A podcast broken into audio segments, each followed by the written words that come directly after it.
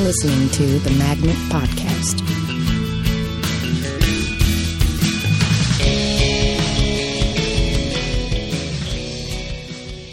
Hello, friend. You're listening to the Magnet Theater podcast. I'm your host, Louis Kornfeld. My guest today is the great Dennis Pacheco. Dennis, are you nervous? Yeah, a little bit. Yeah. Let's discuss it. Okay. What's making you nervous? Uh, probably, you know, that whole imposter syndrome thing, Oh, you know, boy, howdy. uh, big, big problem for me. Yeah, yeah. me too. Everyone. Yeah. I've noticed that like recently I've decided, oh, you're fine.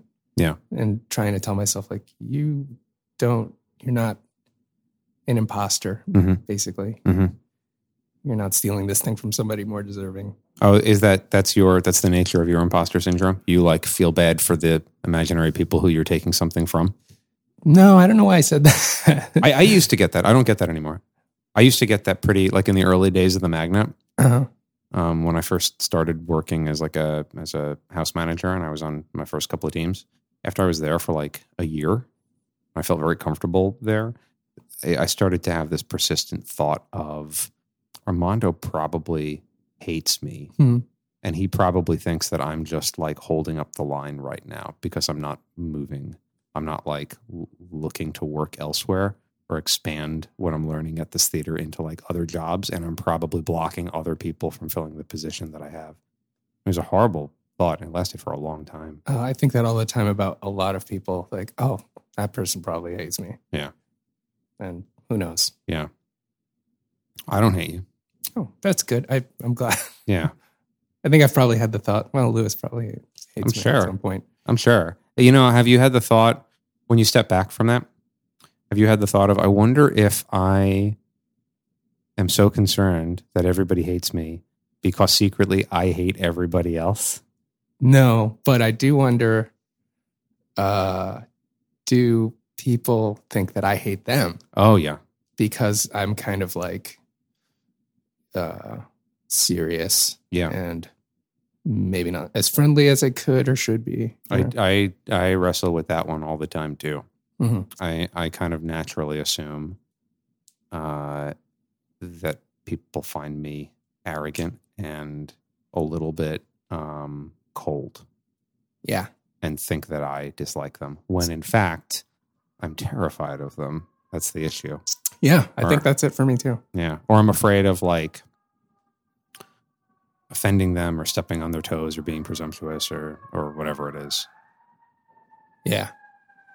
I I uh that siren's distracting me, but uh oh my thought process is thrown completely off track. That's what the siren is meant to do. It's meant to make you stop thinking your own selfish thoughts, Oh. to get out of the way, to make room for whatever is causing. It's brilliant. Sirens, Oh man, that's great. right? That's exactly what they're it's supposed to disrupt you for a second. Yeah. Well, good job, Siren. Yeah. I mean, maybe we should move this interview off the middle of the street. That's probably no. Okay, we're gonna stay in the middle of the street. It's imp- we've already drawn quite a crowd. we don't want to disappoint these people. Right. Um what was I gonna say? What were you just talking about? Uh, I was talking about uh, not wanting to step on other people's toes. Oh, right. Yeah, I had this whole complicated like yeah, when I'm interacting with somebody, I'm like, is this okay? Oh, what yeah. I'm doing? Is this what a normal person sounds like? Oh yeah. You know? Weird. Um, very similar, and and um, am very. I, I made peace a while ago with. Um, all right, people after shows or whatever go hang out, and I go home. I made peace with that. Um, people socialize and go to each other's homes to like you know I don't know whatever people do, play Yeah. video games, party, whatever is fucking going on. Yeah. I don't do that.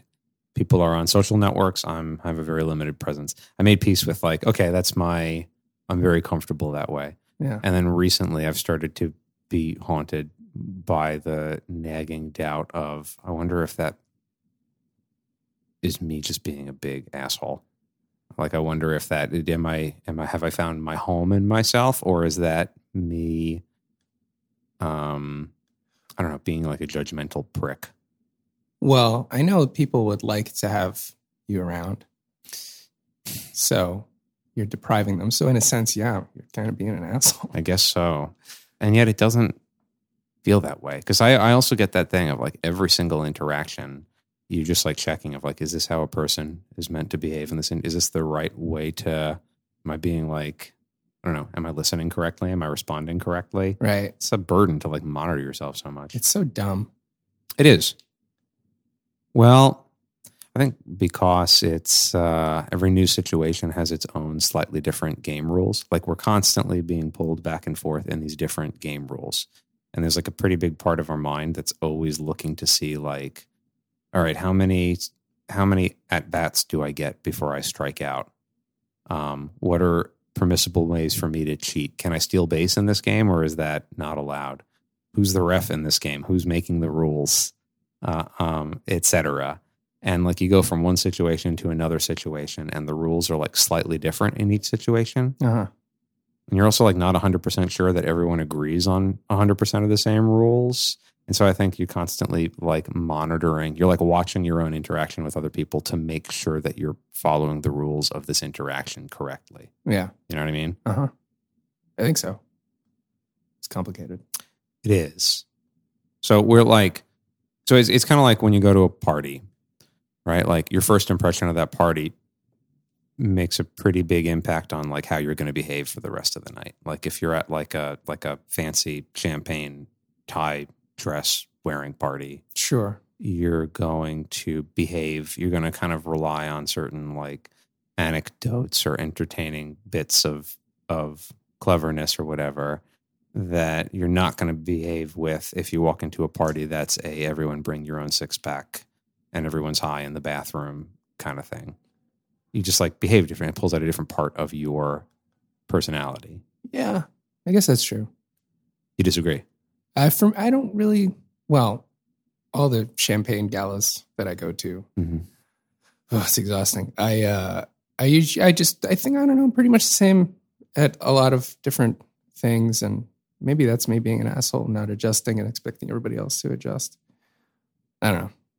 I worry about being an asshole all the time to the Yeah. point where it's probably a self fulfilling prophecy. Maybe. Again, I don't think you're an asshole. Okay. Yeah. You're okay. It's also that's valid. it's also like um like you feel weird all the time, right? Mm-hmm. And you like realize like, well, every single person is weird in their own way. Yeah. There's no statistically normal, not weird individual.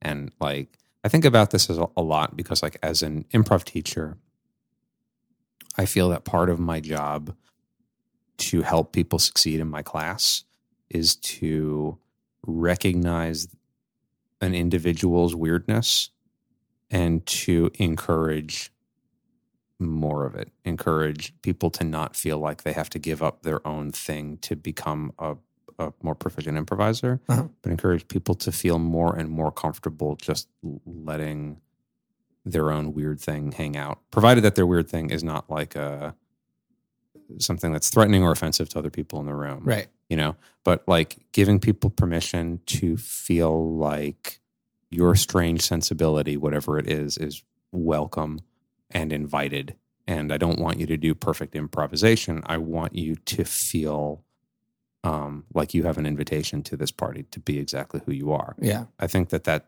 if you can do that and if you can create a room where people feel welcome in that way you don't really need to teach a lot about improv except for like some of the basic um, like traffic rules. The rest of it is like let people play and enjoy and learn on their own terms. Yeah.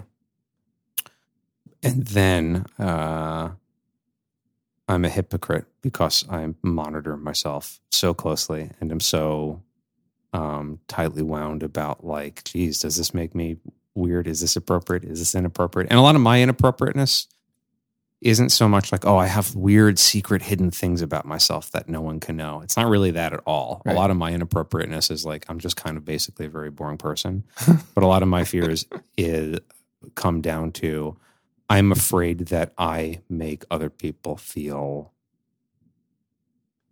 like i'm judging or i'm angry or i'm disinterested. Like Yeah. i'm afraid that i'm just kind of like a, a hostile jerk Yeah, I have that same that same fear and that same like not let not letting myself be weird. Yeah. Uh, like on stage, which you know, sometimes that's uh, not. It's very exciting to watch somebody not be not be weird. I don't know that I agree with that actually, because like you're a very tight improviser. I I, I don't know. So like, wh- okay, what do you, what do you mean by by being weird on stage? Um, I guess just bring in a non sequitur or a really crazy character. Mhm. Either one of those. Okay. Yeah. Um, not to say I never do it, but it's not my natural. I don't know, it probably just uh, comes out of not wanting to look foolish in front of people, Mhm. which is, um, I think, a big fear for a lot of people. So, Um, so I think like when I'm talking about weird, I don't necessarily mean like um do something crazy. I think I mean just like your own specific thing un, like without you trying to do an imitation of like the correct way to respond, just you naturally responding to stuff. Uh you're going to be unique in in a way that no one else is going to be unique and i kind of call that your weirdness it's just Oh, like okay, the yeah. thing it's the thing that kind of makes you sort of who you are and i think that like i think that you do do that not necessarily in kind of like far out characters but in very precise ways like i think of you as a very pre- precision improviser oh, that's nice to hear. I yeah, I try to do that. yeah I've I've heard myself describe this. I think is perfect. Somebody told me this. I don't remember who, and I'm going to get it wrong. But as uh, like both at the same time, the calmest and most nervous person, uh-huh uh, and that's and that's the quote that I screwed up. But something like that, like very calm at the same time, very nervous, yeah which is I think makes sense to me because I all this coiled up nervousness inside that I clamp down, Mhm. and the clamp is what you see most of the time. Mhm. So I get that. I get that. I relate to that. Excuse me. I, I'm I'm frequently surprised when people tell me how uh, calm I come across, um, or like the, the the number one thing I hear about my own improv from people is like, "Oh, you seem so relaxed, or you're Mm. so like un um, bothered by things. You seem so like even keeled." Yeah. and I'm consistently amazed that that's what's coming across because it's not how I feel.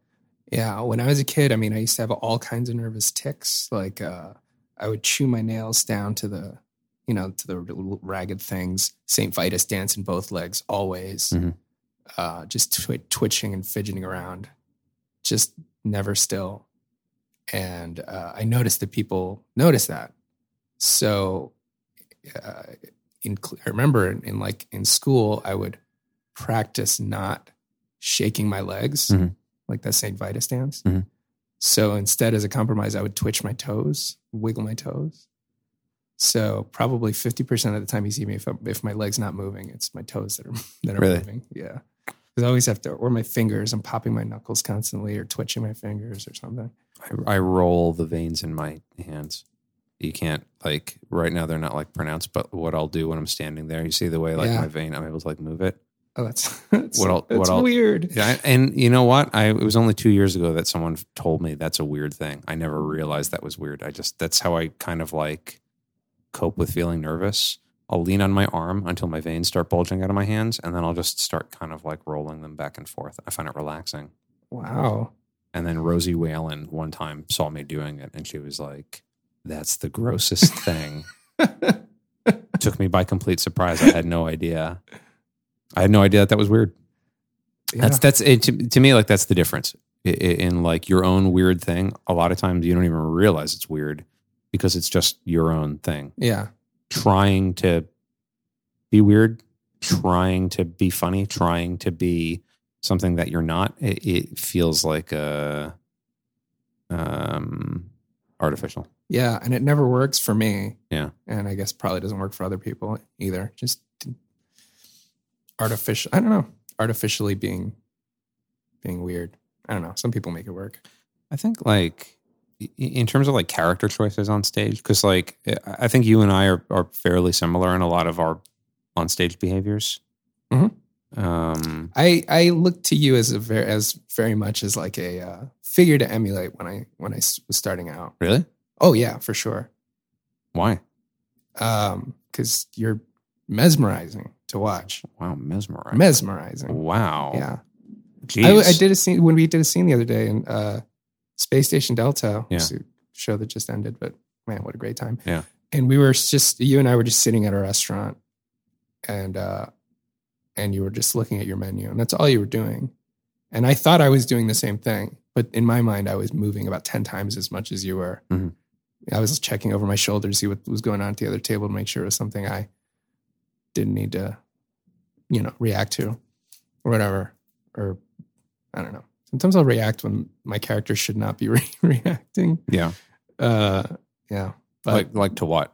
to, uh, like even I'll just be on the sidelines and something, you know, somebody will shoot somebody and I'll just make a face like, oh my God, Mhm. you know, I just, it's like, I I don't know. You got to react to stuff. It's like a reflex. That that's good though. yeah. That's I mean that's that's you playing along. Yeah, yeah. But like in a restaurant, if we're sitting at a table alone and we're just looking at our menus and we can't hear what's going on, Mhm. just look at the menu. Mhm. You know? And it's like, oh, this guy, he's the master. Well, thank you. Um, I, I, no, I think that's really good. I just read um, Charlie Chaplin's autobiography, Uh-huh. Which I don't recommend to anybody. Okay. Uh, um, but like he, he was talking about how like sometimes actors will age and then they'll get like they'll find dignity, and when they find dignity, they suddenly lose their like charm on stage. Uh-huh. I thought was kind of an interesting. He he described this this person who he saw once in like the 1890s, who was so funny and so engaging with an audience and so spontaneous, and then he saw this same guy like 40 years later, and um, he was like nervous and tightly wound, and he said that like the impression that he got was he had like found dignity, Ugh. and the dignity broke his ability to like be loose and warm in front of an audience Yeah. and um like I I I I I, I understand that and I feel that it's actually a fear of mine as I get older I'm afraid that that's going to happen to me because sometimes I'll feel it in shows that like I am not in this show I'm embarrassed it's like not even a bad show Uh-huh. but I'm embarrassed to be up here in front of people doing this show there's like a, a major part of my mind that's like not in this Yeah. show That's a bad feeling. it's a really bad feeling. And so like when I find myself in scenes where like I am, even despite myself, unconsciously reacting to what's going on around me, I'm thrilled when that happens. yeah. Because it means I'm in it. Yeah. I yeah, I I'm not afraid for my characters to do something stupid Yeah. or embarrassing or foolish. And anytime I get the chance to do that, that's I just want to be, you know, clarify what I said earlier. Yeah. Like, uh, you know, I I I love being a stupid character who's doing an idiot thing. No, sure, sure. It's just you know, just that inner inside that little core of like, oh, I can't let people think, oh, Dennis the improviser is he's bad at this, Doing a bad job. yeah, yeah, Imposter syndrome again. Yeah, yeah, yeah. Yeah. Well, I was, I was going to say, like, I, I feel like you and I share a similar improv spirit animal. And for, for performers like us, where we'll have a tendency to maybe move less than other performers, Uh huh. we'll have a tendency to kind of play more smaller and more in sharp focus than kind of like big, intense characters. Yeah. It, sometimes, you know, you give yourself one single weird thing and it so so here's here's let me back up here's how i think about this i think of character choices as being like if you imagine a stream flowing in one direction Uh-huh. and then if you take like a big rock and put it in the stream the f- water will bend around the rock and then continue to flow in the direction that it's flowing Uh huh. I think of big character choices sometimes as you give yourself one thing, a physical thing, a vocal thing, and it's like a big rock. And in a really good character choice, you have your own natural flow, your own the way that you would react and behave. Now you've put this big rock in and it's bending that flow get to get around the rock to continue flowing in a way, right? So it's like it changes the shape of how you react to things, but there's still this kind of sense of it's me, but it's me bending around this rock that I gave myself. It's Yeah. me going through this filter that's now kind of coming out as what feels like a character very different from me. Yeah. Yeah. That's cool. Whereas sometimes you will, for whatever reason, you're feeling a really intense round of imposter syndrome, or you're looking around you and realizing how good everybody is and how shitty you are. and so you'll decide, like, I have to just play differently. And then you get up and you make these kind of big character choices that you instantly regret. Yeah. Oh yeah. Yeah. Yeah. And it's almost like those are character choices that to me, it's like you put a boulder that's so big that it's the water can't get around it anymore. Right. You don't know what to do. That's a great image. I I mean, I play on a team uh, with a bunch of phenomenal improvisers. The music industry. The music industry. So I I feel like I barely have to do anything. Mm. They're like, you know, I, I'm trying to use your metaphor, but the the rock in the stream, like there there's enough rock, rocks where all I have to do is just be myself Yeah. you know, or just, you know, change one little thing a little bit and then just sit back and just watch. It's kind of like one of the touchstones of a really great team i- is um, a, a, you will naturally create the circumstances to bring out each individual specific best most honest weirdness whatever that may be. And so like if you have a team that's filled with big performers and really far out characters and really surreal situations it actually creates a wonderful opportunity for someone to come through to point out the simple reasonable things or or to be the person who feels a little bit more like a real human being Yeah. and you don't take away from that reality you their thing isn't complete until you've had your say and you've made your reasonable declaration i feel like alexis lambright's a player like that Yeah. too Yeah, for sure. Do you, do you ever read the book Understanding Comics? No. Um, uh, uh wait scott mccloud yeah. yes Uh, yeah, it's great. Great for any artist. Yeah. I think. But uh, what you were saying just made me think of like, there's this one.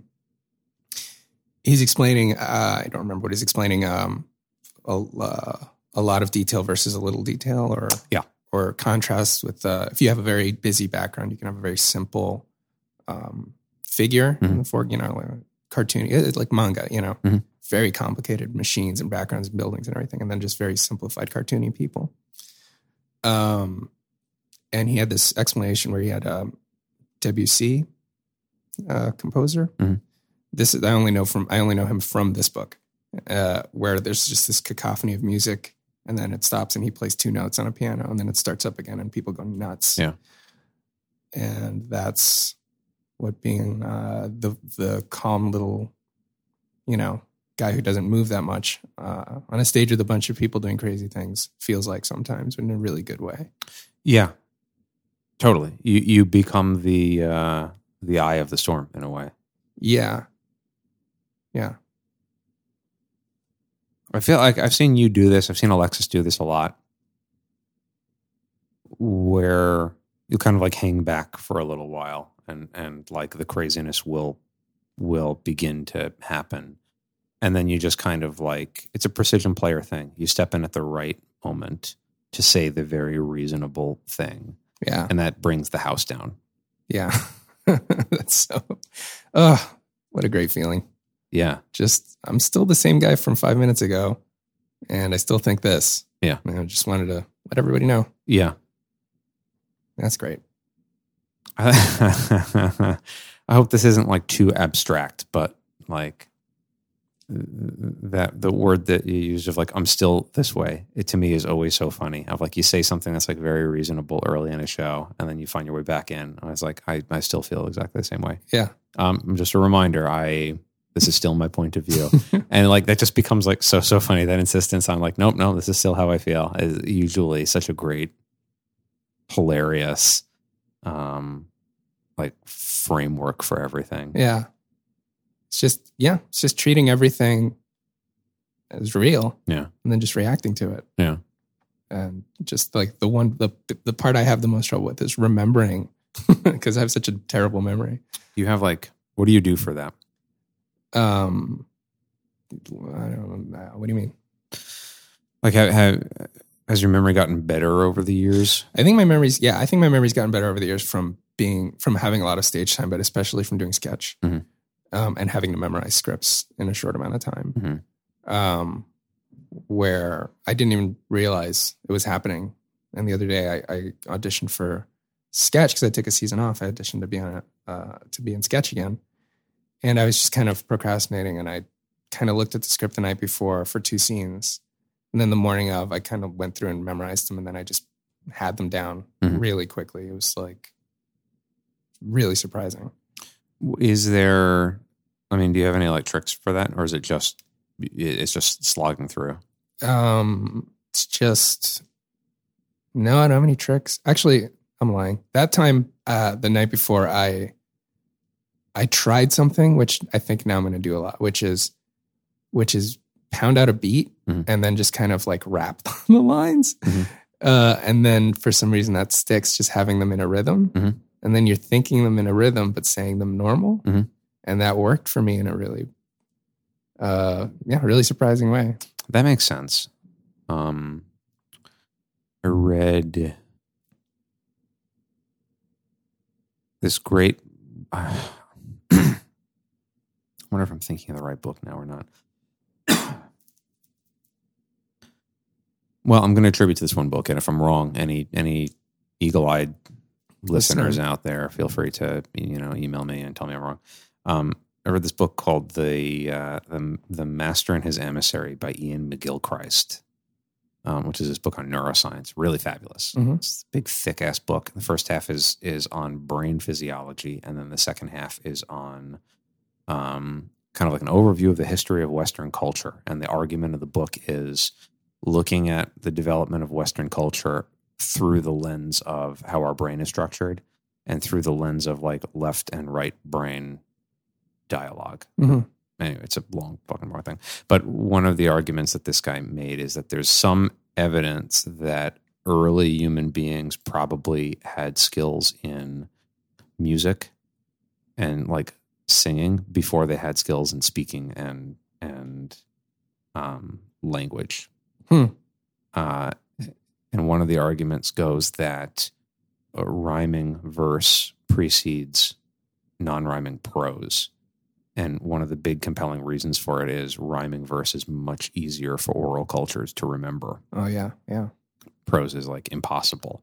But the rhyme itself, it builds in where you almost despite yourself can't help but remember Yeah, yeah. things because it, there's, it, there's a natural structure that you can grasp onto. Right, right. Pretty interesting. Yeah. I read uh, this like book on survivalism recently called Deep Survival. Uh-huh. And uh, it's like different stories of people who have been in like shipwrecked and, and like lost at sea and, and lost in the woods and or like fallen out of planes and shit like that. And uh, like how they got out of it. And the idea behind the book is like, why do some people survive and other people don't? What's happening with those people? What are they doing? Um, you know, all that stuff. And one of the kind of consistent things that comes up among these survivors is like someone will have like broken their leg and they're trapped on the side of a mountain in a blizzard and it's like they have to like get down the side of the mountain and it's like 15 miles to base camp or some crazy shit like that and it's like impossible and a lot of times they'll go into this kind of like trance state where like despite all the pain they just begin tuning into like little like rhymes that they're coming up with like the kind of nonsense shit that you probably say in the shower when you're like not thinking about it Uh-huh. they'll just have these like repetitive rhymes and they got like hyper focused on these like rhymes and shit like that And this happens a lot to Yeah. survivors. Yeah. Yeah these like little tiny like lyrics or something that they'll come into and it's like a focal point for them as their body just becomes so exhausted and begins like these like hikes and shit. Uh-huh. they'll just start like almost like a spider weaving a web. They'll start moving in these like small patterns. So like i, I read this one story of this guy who like was stranded on the side of a mountain broken leg freezing to death. Um his leg was like in agonizing pain so he couldn't really climb. So he would like lower himself an inch kick to the left um stop lower himself to the in, uh, an inch kick to the left stop and breathe and it was like this slow hypnotic thing of like step by step just repeating this pattern over and over and over and over again for like Mhm. four days until he got to like base camp and, and got rescued Maybe it was that the voice that says, You're gonna die, you can't do this. was too exhausted. could be It's just like, I'm out, I'm checking out. Yeah. It's like that reminds me of like super marathon runners. Mhm. And I, re- I remember I, I heard this podcast once where uh, uh, this woman, she was just like a normal runner, but then she had some kind of accident or an embolism or something uh, that changed her brain. And then she started running these like 700 mile, I'm probably messing it up, but it's probably like 700 mile things that you run for four days, you know, and just doing it and just winning and winning. And it was just like, she didn't have that anymore. That thing that said, you're tired, you Mhm. should stop, Mhm. which is super interesting to me. or like yeah some, sometimes you get it like when you're like exercising sometimes where like it's not exactly exhaustion but there comes a point where um what was pain now is just sort of like sensation like it's there and you're aware of it and you're acknowledging it but it, you seem like detached from it somehow Mm-hmm. it, it doesn't feel like your pain it just feels like it's like pain is part of the Yeah. what, what's on your screen Yeah. Yeah. There's like a wall, like that, that cliche, Yeah. the wall that you break through or whatever. Yeah. It's a real thing. Yeah, that's interesting.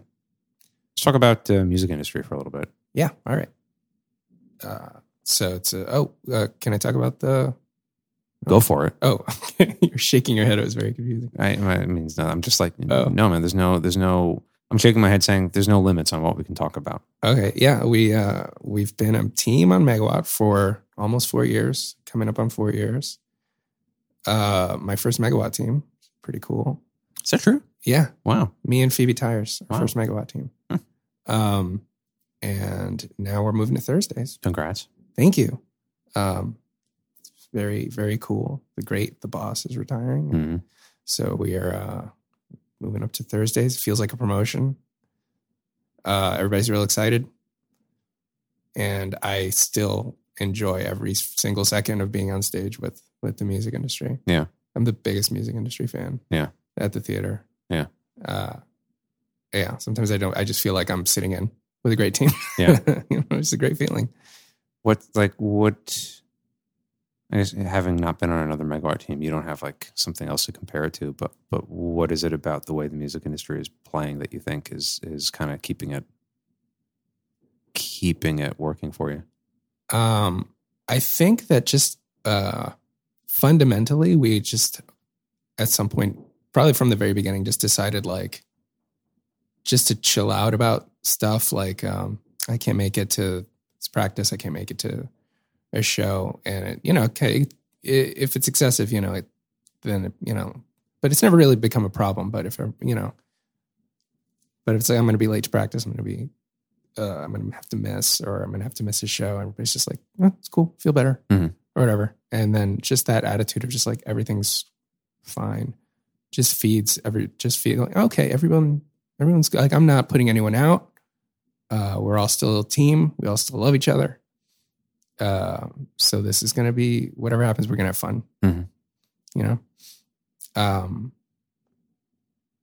And uh, yeah, I mean, I could I'm not going to. I could go through. I'm not going to, but I could go through like one by one everyone on the team and talk about like what the great thing about them is and uh and uh and how that contributes to the team. It's interesting because we've had like so many changes in our lineup, but um somehow the person always just comes in and fits. You guys have been one of those teams where, as the as the cast has changed over the years, um, somehow it, it just seems to like wake up more and more of like the team's voice or spirit. Yeah, ab- yeah, absolutely. Yeah, I think early on we had a we we had some people who were shy because you know maybe it's their first team or whatever, Mhm. And so certain voices became very dominant, and it was like the front man of a band, Mhm. and then so we had a couple of like frontmen lineups, Mhm. and my we don't have we don't really have that anymore. Uh, so at a, you know because at some point at a certain point we all just we're we all just believe that we we can all keep up with each other. Mhm. Um, and I'm not saying it's bad for a team to have like a front man or woman. Um, it's my preference for it to be a little more like uh, focus to be more egalitarian. Yeah. Does that make sense? No, yeah, totally. Sometimes the, I mean, most teams, if you're around long enough, you'll go through phases where like you will have probably a a, a front man or front woman, front person. Yeah. And a lot of times that voice ends up being the kind of like memorable, like defining thing about that team. right? Yeah. Um, but like, y- y- y- y- there are situations where that voice be- becomes so strong that when someone else has a night where it's like, oh no, this is clearly your show tonight. You're the one on fire. So our job is to just kind of get out of your way and let it happen. In a bad situation, and I haven't really seen this too much, but in a bad situation, either the the person, the front person, will block it just because they're so used to being the front person, or the person who's on fire will somehow throw their own game because like it doesn't feel natural. To Yeah. them. Yeah. Yeah. I've seen both of those things. yeah, That's a bummer. yeah, Yeah. We don't really, you know, we've been around so long that we don't really do either one of those yeah, anymore.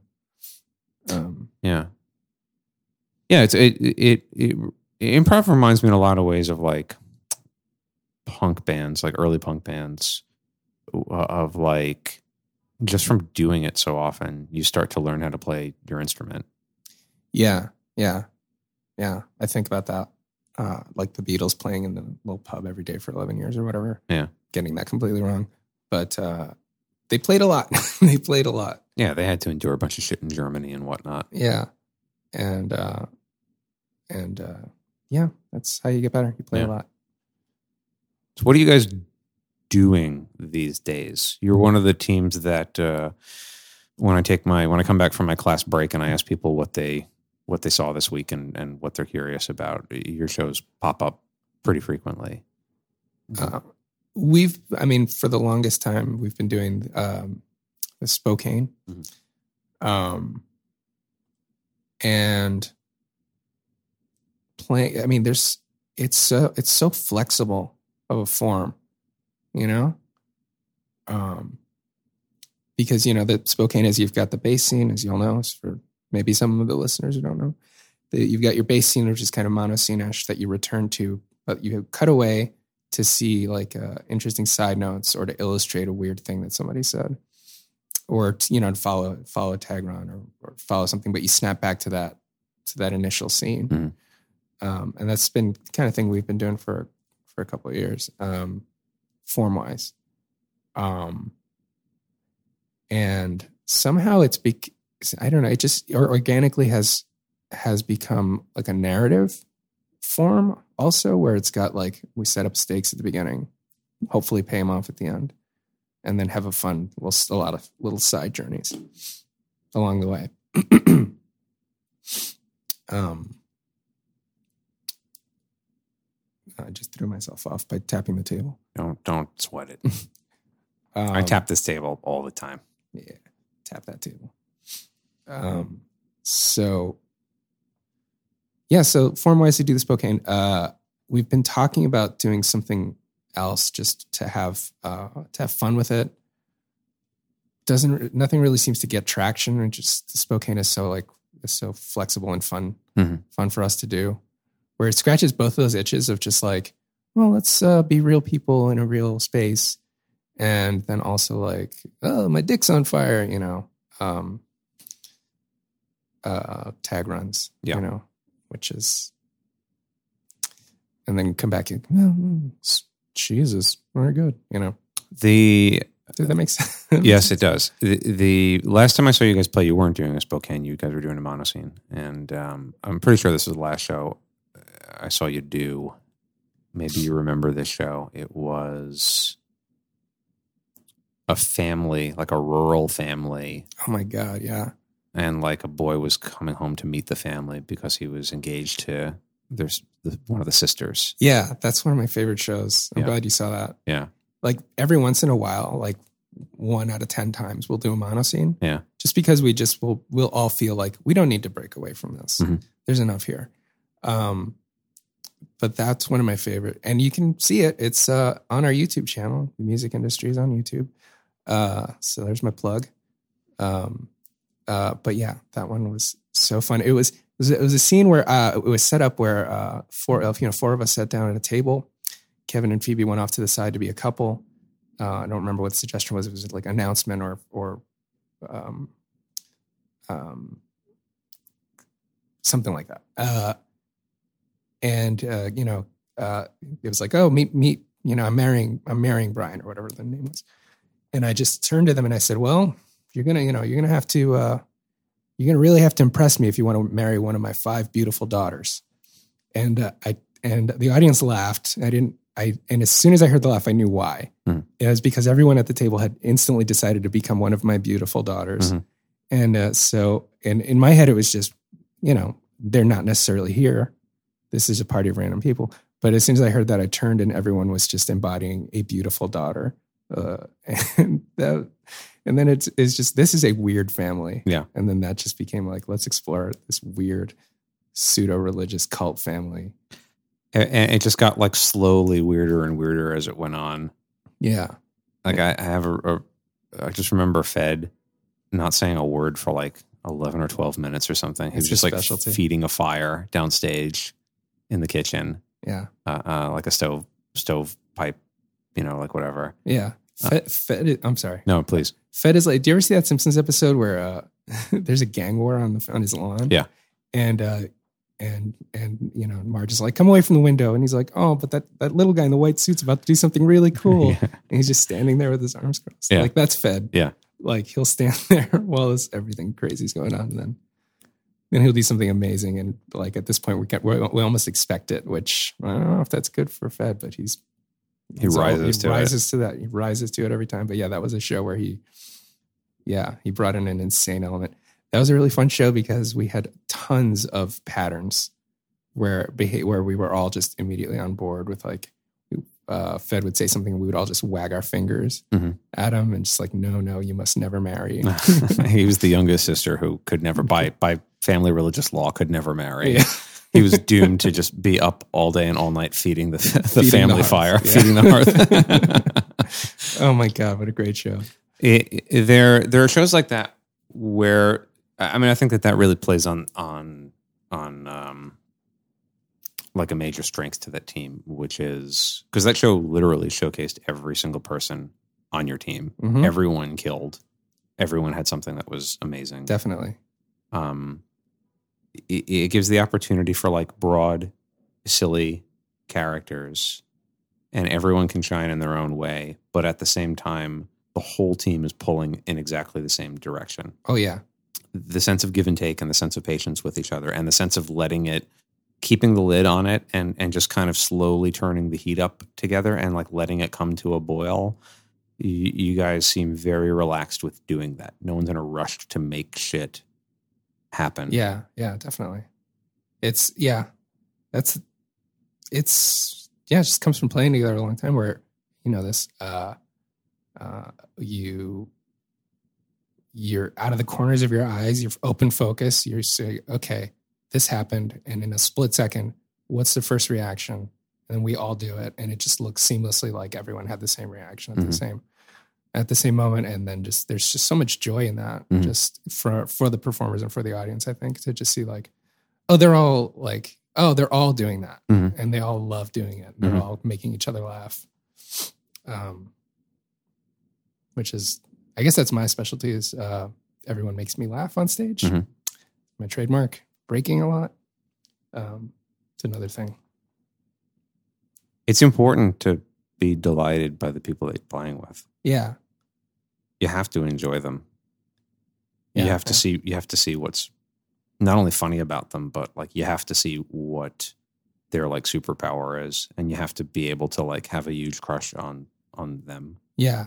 Yeah. I just, yeah, I have a huge improv crush on everyone Yeah. on the music industry. Yeah. There were, there have been, there were times early on where I was like, I don't like this move that this person is doing. I don't like, I don't like what this person has been doing, like the way that they improvise, which is just such a toxic uh, attitude and such a toxic thought that I had to really force myself to, okay, next time this person or these people or whatever uh, do something that you don't like, immediately start doing it too. Mhm. And I did start doing that, and it made my I had a great time. I had a much better time. The shows were better, and then eventually it just became like, oh, I don't have to pretend that I love this move, Mhm. um, because you any there's yeah there's no wrong moves, Mhm. and it it took me like as a tight tight, you know, uh, guy with a tendency to be tight. Yeah, the you know I I well I would come in when I started uh, on Megawatt with like an idea of like that's a wrong move. Mhm. It's terrible. But that's interesting. That it, so the the problem is compounded because it, you're not only judging the move that the people around you are making, you're then judging your own judgment of that move. Well, yeah, but by judging my judgment of it, I got over it. Right. So it's it's yeah. So in the moment, it was a problem, and afterwards, it's like you know what, just fucking love it. Fucking decide to love that person and what they're doing. Well, it's interesting, like uh, reframing it, because I, I, I, I'm curious how you said that, like you learned you don't have to love that move to get on board with it, and it, it then like the judgment over time kind of falls off, and you just kind of naturally find that okay, I'm connecting not with what I wish would happen, I'm connecting with what's happening, Yeah, yeah, yeah. which is interesting. I have a trick in real life um, that I forget about sometimes, and every time I'm reminded of it, I'm like, oh, that's a good trick, and that is when people are just annoying the shit out of me, and I'm I'm pretty good about silently judging everybody for everything at all times. hmm When someone's annoying the shit out of me, just doing a little reframing device of that thing about this person that drives me crazy, and then I'll retranslate it as, oh, that's the thing that I love about them. Yeah, that's that's yeah, it's exactly the same thing. Yeah. Of deciding, of catching yourself before you say, mm, "I don't like that," and Yeah. saying, like, "Oh, that's really cool," and and I do like that. Yeah, I like that a lot. yeah. I like that a lot better than if nothing was happening. I, you know, I I think of like wet blanket syndrome sometimes, and um, people like you and me who are pretty good at playing the straight man in scenes Mhm. are particularly vulnerable to wet blanket syndrome. I, yeah, if I if it's what I think it is, then yeah, absolutely. What do you think it is? Um, kind of uh, having a tendency to not necessarily stop the fun thing, but to just cross your arms and go, "I don't like this." Fun That's it. thing. And that's exactly it. Yeah. It, it, it- There are some people who are so entrenched in wet blanket syndrome that they, they almost have a compelling instinct to the moment something interesting happens, get out there and stop it from happening. Yeah. Almost invariably. Even if they don't deliberately say the words they shouldn't be happening, their energy just like neutralizes it completely. Yeah. It's like something I have to be on guard about all the time because it's like pretty firmly entrenched. And it, for me, it doesn't come from not having fun. For me, it comes from taking myself too seriously and, and thinking of myself too much as like, well, I'm a, I'm a legit, I'm an actor. Yeah. I'm going to act in this scene. And then Yeah. I, I like fuck the scene up horribly. Yeah. Yeah. It's yeah, it's something I have to catch myself to stop being, you know, stop the don't stop the fun thing. Yeah. To like come in and go, well, this is ridiculous. I'm gonna only let this go on for a couple more minutes. Yes. And that's like such a much better thing to than oh, I don't like this. Stop. I'm leaving. Yeah. You know, it's like, all right, this is terrible, but here's some more rope. Yes. uh, uh, I want to see where this is going. Uh, I, I I play you know that that the the Space Station Delta that show Mhm. that I was talking about a little while ago that you were in. Uh, the really cool thing about that show is it, you you play the same character from week to week, so there would be this continuity. You'd have like a really good sense of who your character was. Um, but my character was a wet blanket, Mhm. really. Um, so that was that's that's really tough to play. I mean, it's a really tough you want and then my thing is like i love it i want people to just shit on my characters like that for me is the most fun thing when i see people like eyes light up it's like ah i can shit on you Mhm. Oh shit i just spilled an entire bottle of water on Yes, it was like far from an entire bottle of water. It was like a little bit of water, and Evan's on it, and it's no big deal. evan's on it thank you Yes. evan i'm sorry evan That's cool. He loves it. um speaking of wet blanket Yeah. uh, Got a wet table right wet there. table That's a great r- reframing device, and and it, it- because like when you're when you think back on people in real life, you frequently fondly remember things about them that drove you fucking nuts in real time, Yeah, yeah, yeah, yeah. um, with like warm nostalgia. And when you when you think of like shows that you really enjoy, you know, a lot of times it's like the annoying behaviors of characters that really stand out in your memory. Is like, oh, that was so great. Yeah, and there's kind of a thing of like when you're in that moment sometimes you have that instinct when things start to become interesting that your first response to that interesting thing is a little is a criticism. Your 1st mm-hmm. response is like well that wasn't is this going to have legs? Is this going to be too much? Is this going to be too silly? Is this that's not what i had in mind or this kind of isn't what that other person did. And you want to kind of like neutralize it. Yeah, so that's like such a wonderful reframing device to give yourself to like recognize the moment you're having that judgmental thought and just choose for yourself of like I'm getting I'm getting out there with that. I'm Yeah. on board with that. I'm making more of that. yeah. That's probably the thing I had to work on the most. Yeah. uh, for myself as an improviser, just to stop judging. Yeah. and to get on board. Yeah. uh, so And much, it's- so much more fun. It's not enough to say stop judging either because like uh, again you compound the problem because now I'm judging. Fuck, I shouldn't be judging. Yeah, So now you're judging yourself twice as hard as you're judging the thing that you're judging. yeah, And saying I shouldn't be judging doesn't stop you from judging it. yeah, you're continuing to judge it. And now you're angry at yourself for continuing to do that thing. And it becomes this like spiral of taking everything way too seriously. It's Yeah. not enough to say stop judging. You have to add that positive direction in as well of like, okay, it's like let a let a little bell go off when the judgments happen. Don't stop it. Just let a little bell go off when you see it happening and let that bell be a reminder of that's probably the interesting thing right now, actually. yeah, Let me get out there and see if I can be part of that too. yeah, yeah, yeah. And I, th- I think that's where I'm at. Yeah. That's Um, great. That's a good place. Yeah. Um, with the music industry, at least, you know. Yeah. And yeah, with I guess when I'm playing with other people, there's a little bit more of a a little bit more of a time uh, between. That's a weird move that I that I don't think I like, and I love that move. I'm going to get on board. Mhm. It's so interesting and weird. There's like I think there's a little bit more of a there's a beat instead of a half a beat, Mhm. which is well, I guess maybe I should play with more. I don't know. Maybe I should do the mixer more. Mixer is always a good thing to do.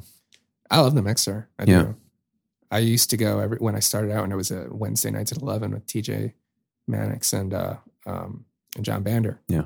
uh, yeah. I used to go every like Wednesday at eleven thirty or whatever insane time it was, and it was such a great way to play with improv heroes and get those nerves out. I was so nervous.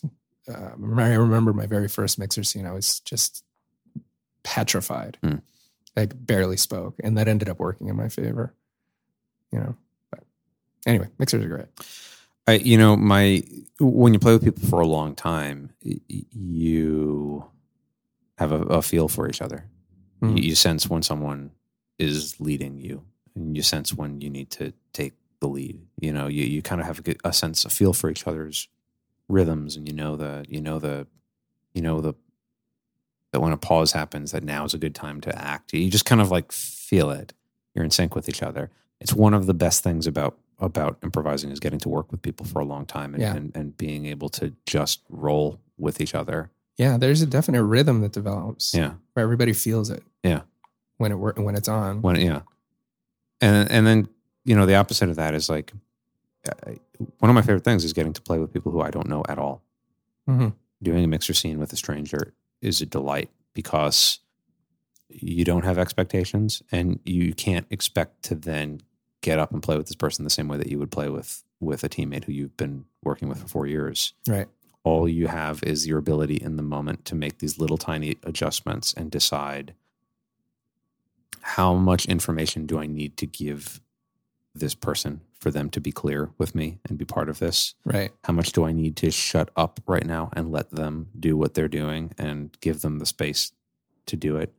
How much do I sense that they're kind of making a choice but don't really they're not thinking of it as a choice. They're they're like they did it but they're not sure they did it. So now my job is to kind of like Frame it. frame it, Yeah. help them.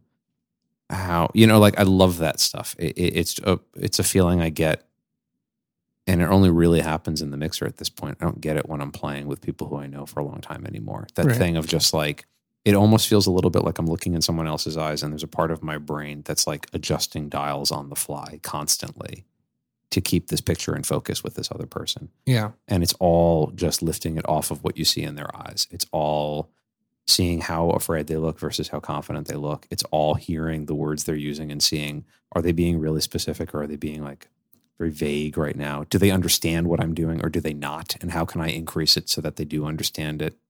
Yeah. So do you like the challenge of it? Like, like I've got to really be on my. I've got my my eyes have to be wide open. My ears have to be wide open. I've got to be totally focused on Yeah.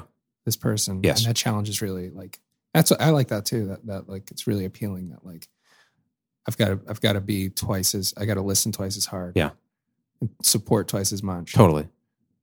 Yeah. That's that's cool. I and I don't like I don't experience it as a challenge. I don't think of it as like a challenge. I, I just think of it as like, oh, I'm extra alert. hmm I'm more alert than I would normally be. Yeah. I'm less concerned uh, with myself than I might normally be in a show.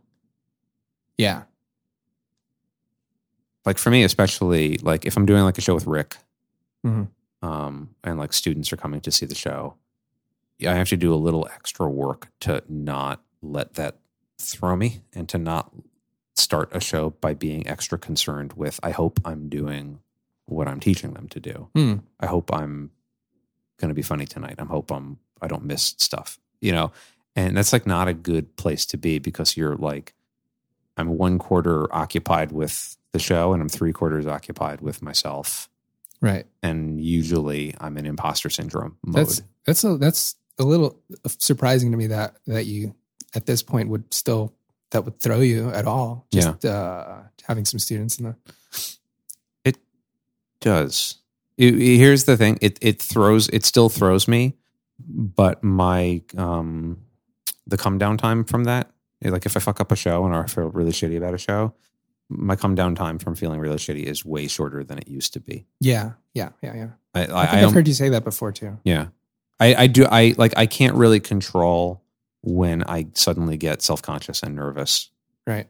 because sometimes like students will be in the audience and I and I will just be so happy that they're there, and other times students will be in the audience and I, I will just feel so gangly and off. It's that, that that like dig, dignity thing of like I'm embarrassed to be here right now, and I can't control when that happens. I don't. It, it, it just happens when it happens.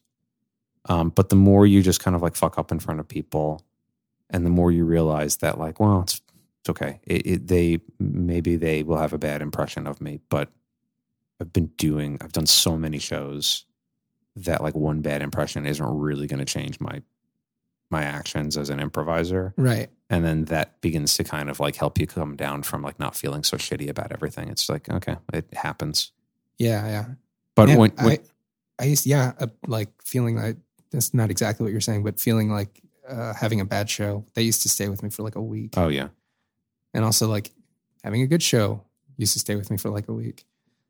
And now neither one of like the the bad show thing that's like night of it's Yeah. gone, the next morning. yeah me too And good show that oh that could still be a week feeling that yeah depending on how good the show is.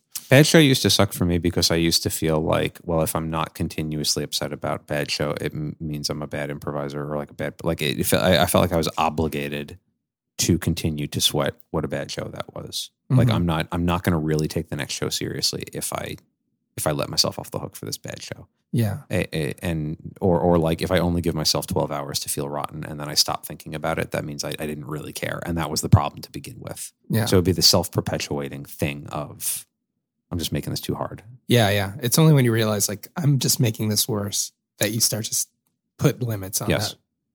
Tamp down that judgment time. Yes, I still like after a show will dissect, go through and dissect everything kind of like in my head, you know, like a postmortem. Yeah. But night of only. Yeah. Um and I don't know, I like I like thinking of like comedy and performing in terms of like rules of like why is why does this work? Why why is this funny? You know, I'll think I'll just as often as as thinking why didn't that work, I'll think why did that work? Mhm. And I'll go in and look at it and I'll think, okay, well, here's the pillars of like comedy. It's like specific. It was true. It was surprising. Okay, you know, but some sometimes you just I don't know.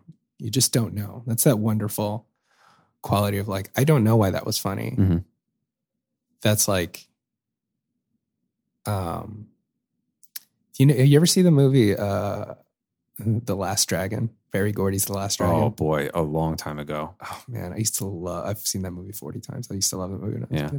But you know, he attains this perfect state of of calmness of mind and, and unity of mind and body and spirit, where Yeah. he his body glows. Like if you're a great fighter and you become the master, your entire body glows, and you just become unbeatable. Yeah. it's like Neo at the end of the Matrix. Yeah. Uh, I forgot why I was saying that.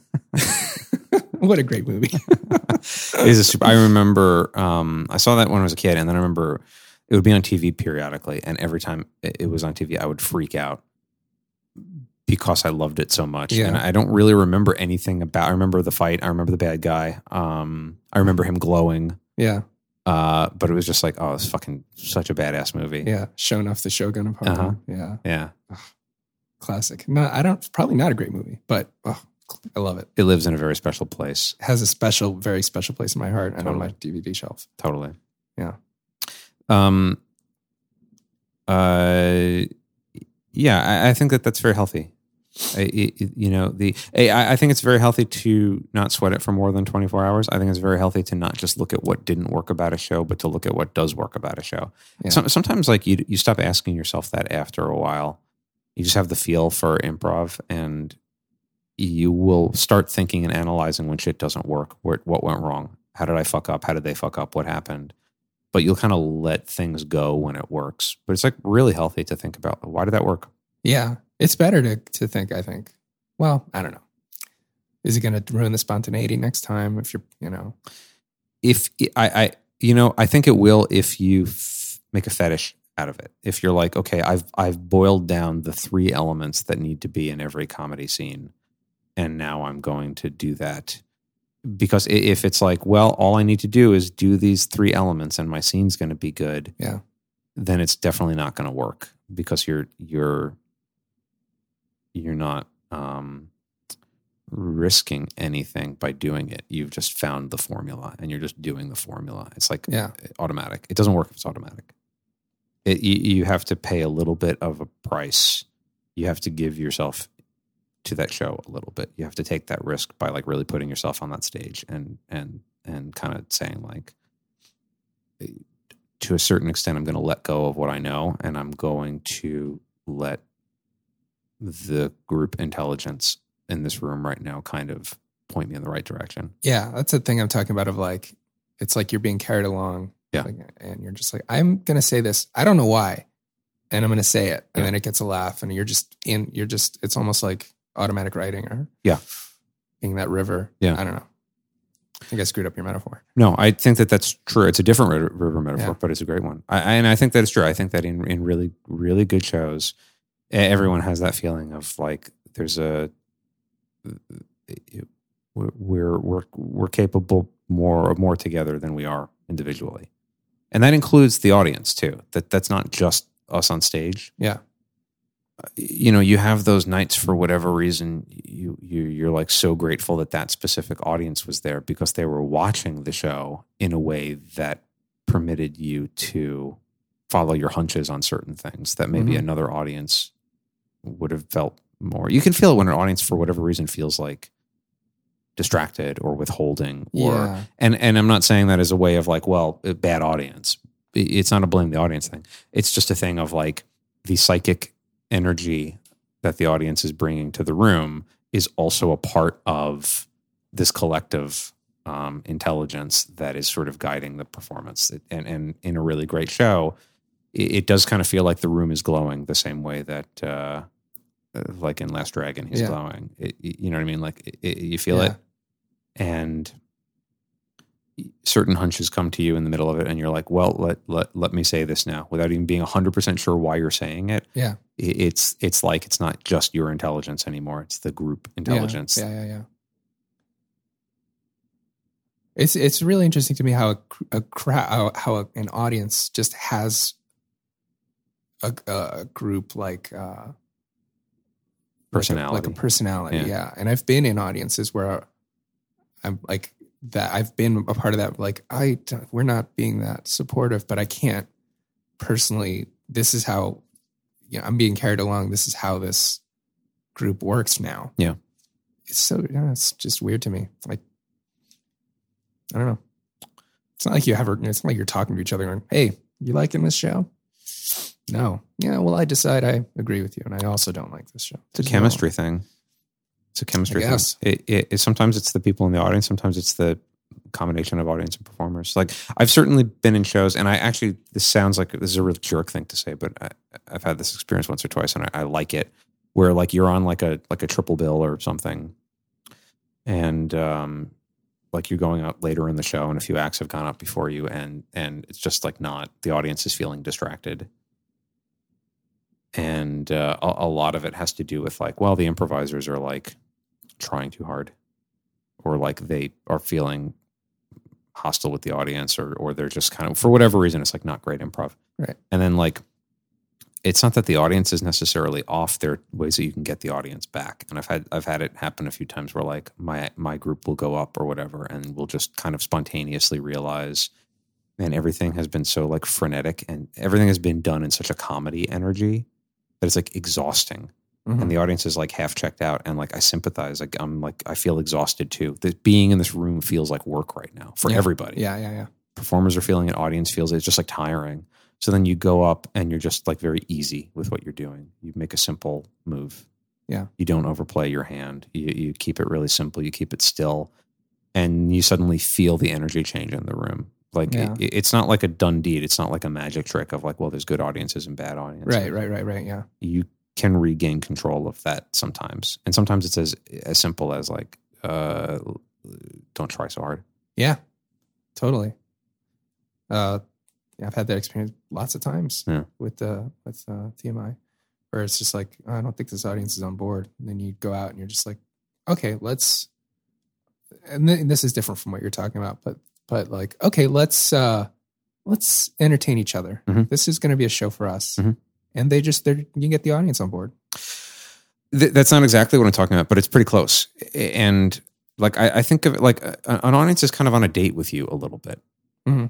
you know like they want to be charmed by you a little bit and and and they want to be acknowledged too you know what i mean like i don't think the audience wants to be like um fucked with but they want to be acknowledged they Yeah. they, they want to be respected it's interesting because there's no, like you're not thinking of that when you're in an audience it's not a conscious thing it's just you, you kind of have a sense when you're when you're being treated as a participant in this show versus when you're being people are just trying to impress you Right.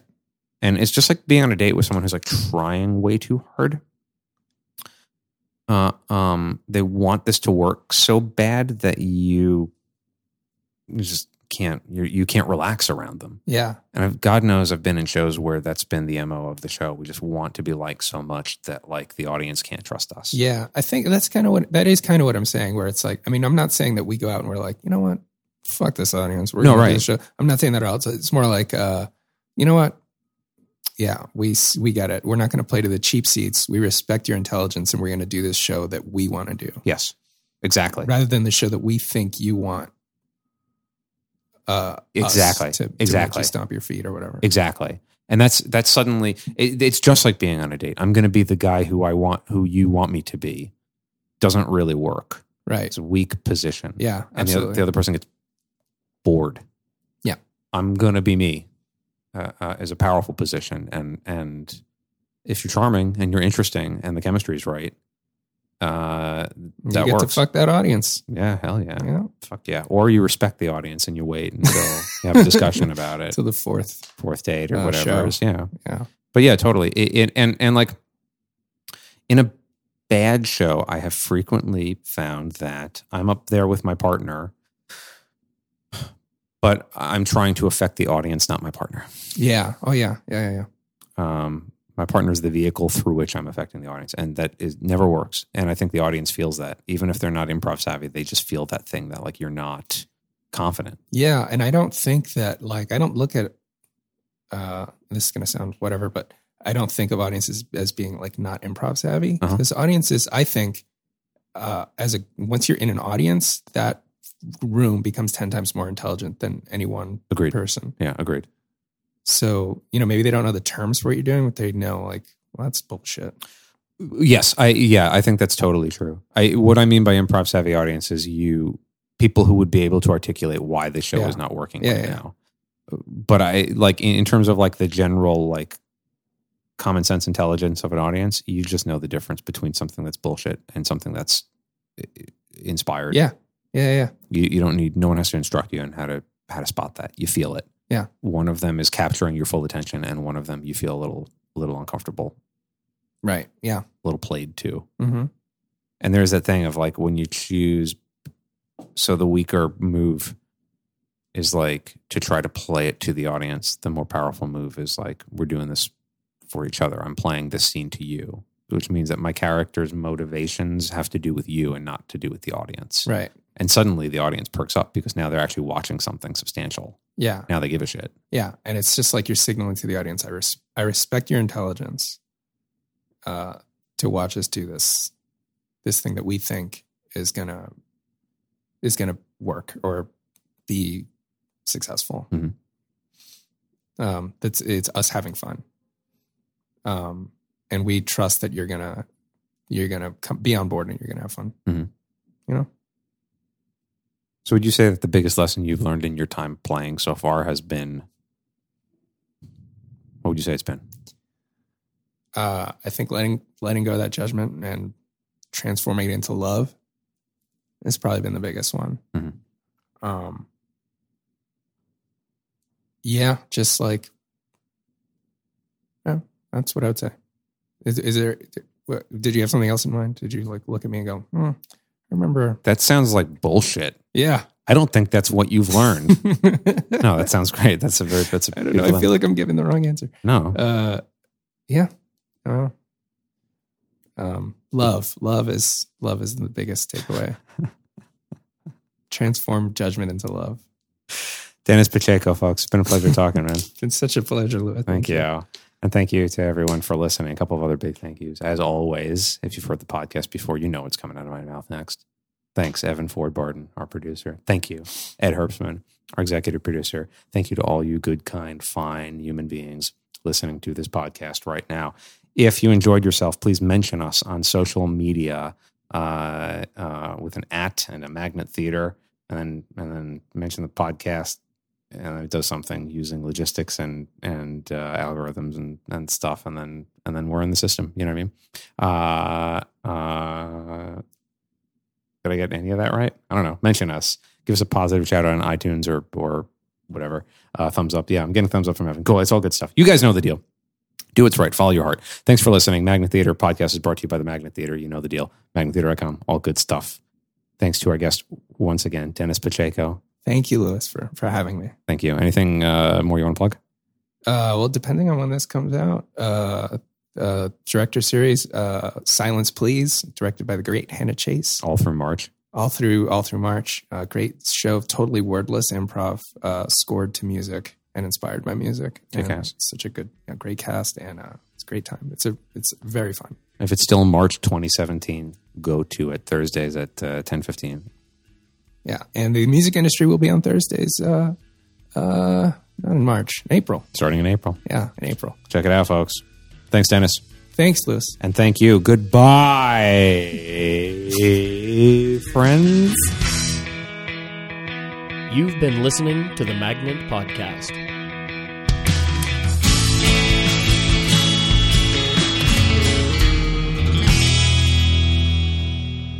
This podcast has been brought to you by the Magnet Training Center, where we teach classes in improvisation, sketch writing, musical improv, storytelling, and more.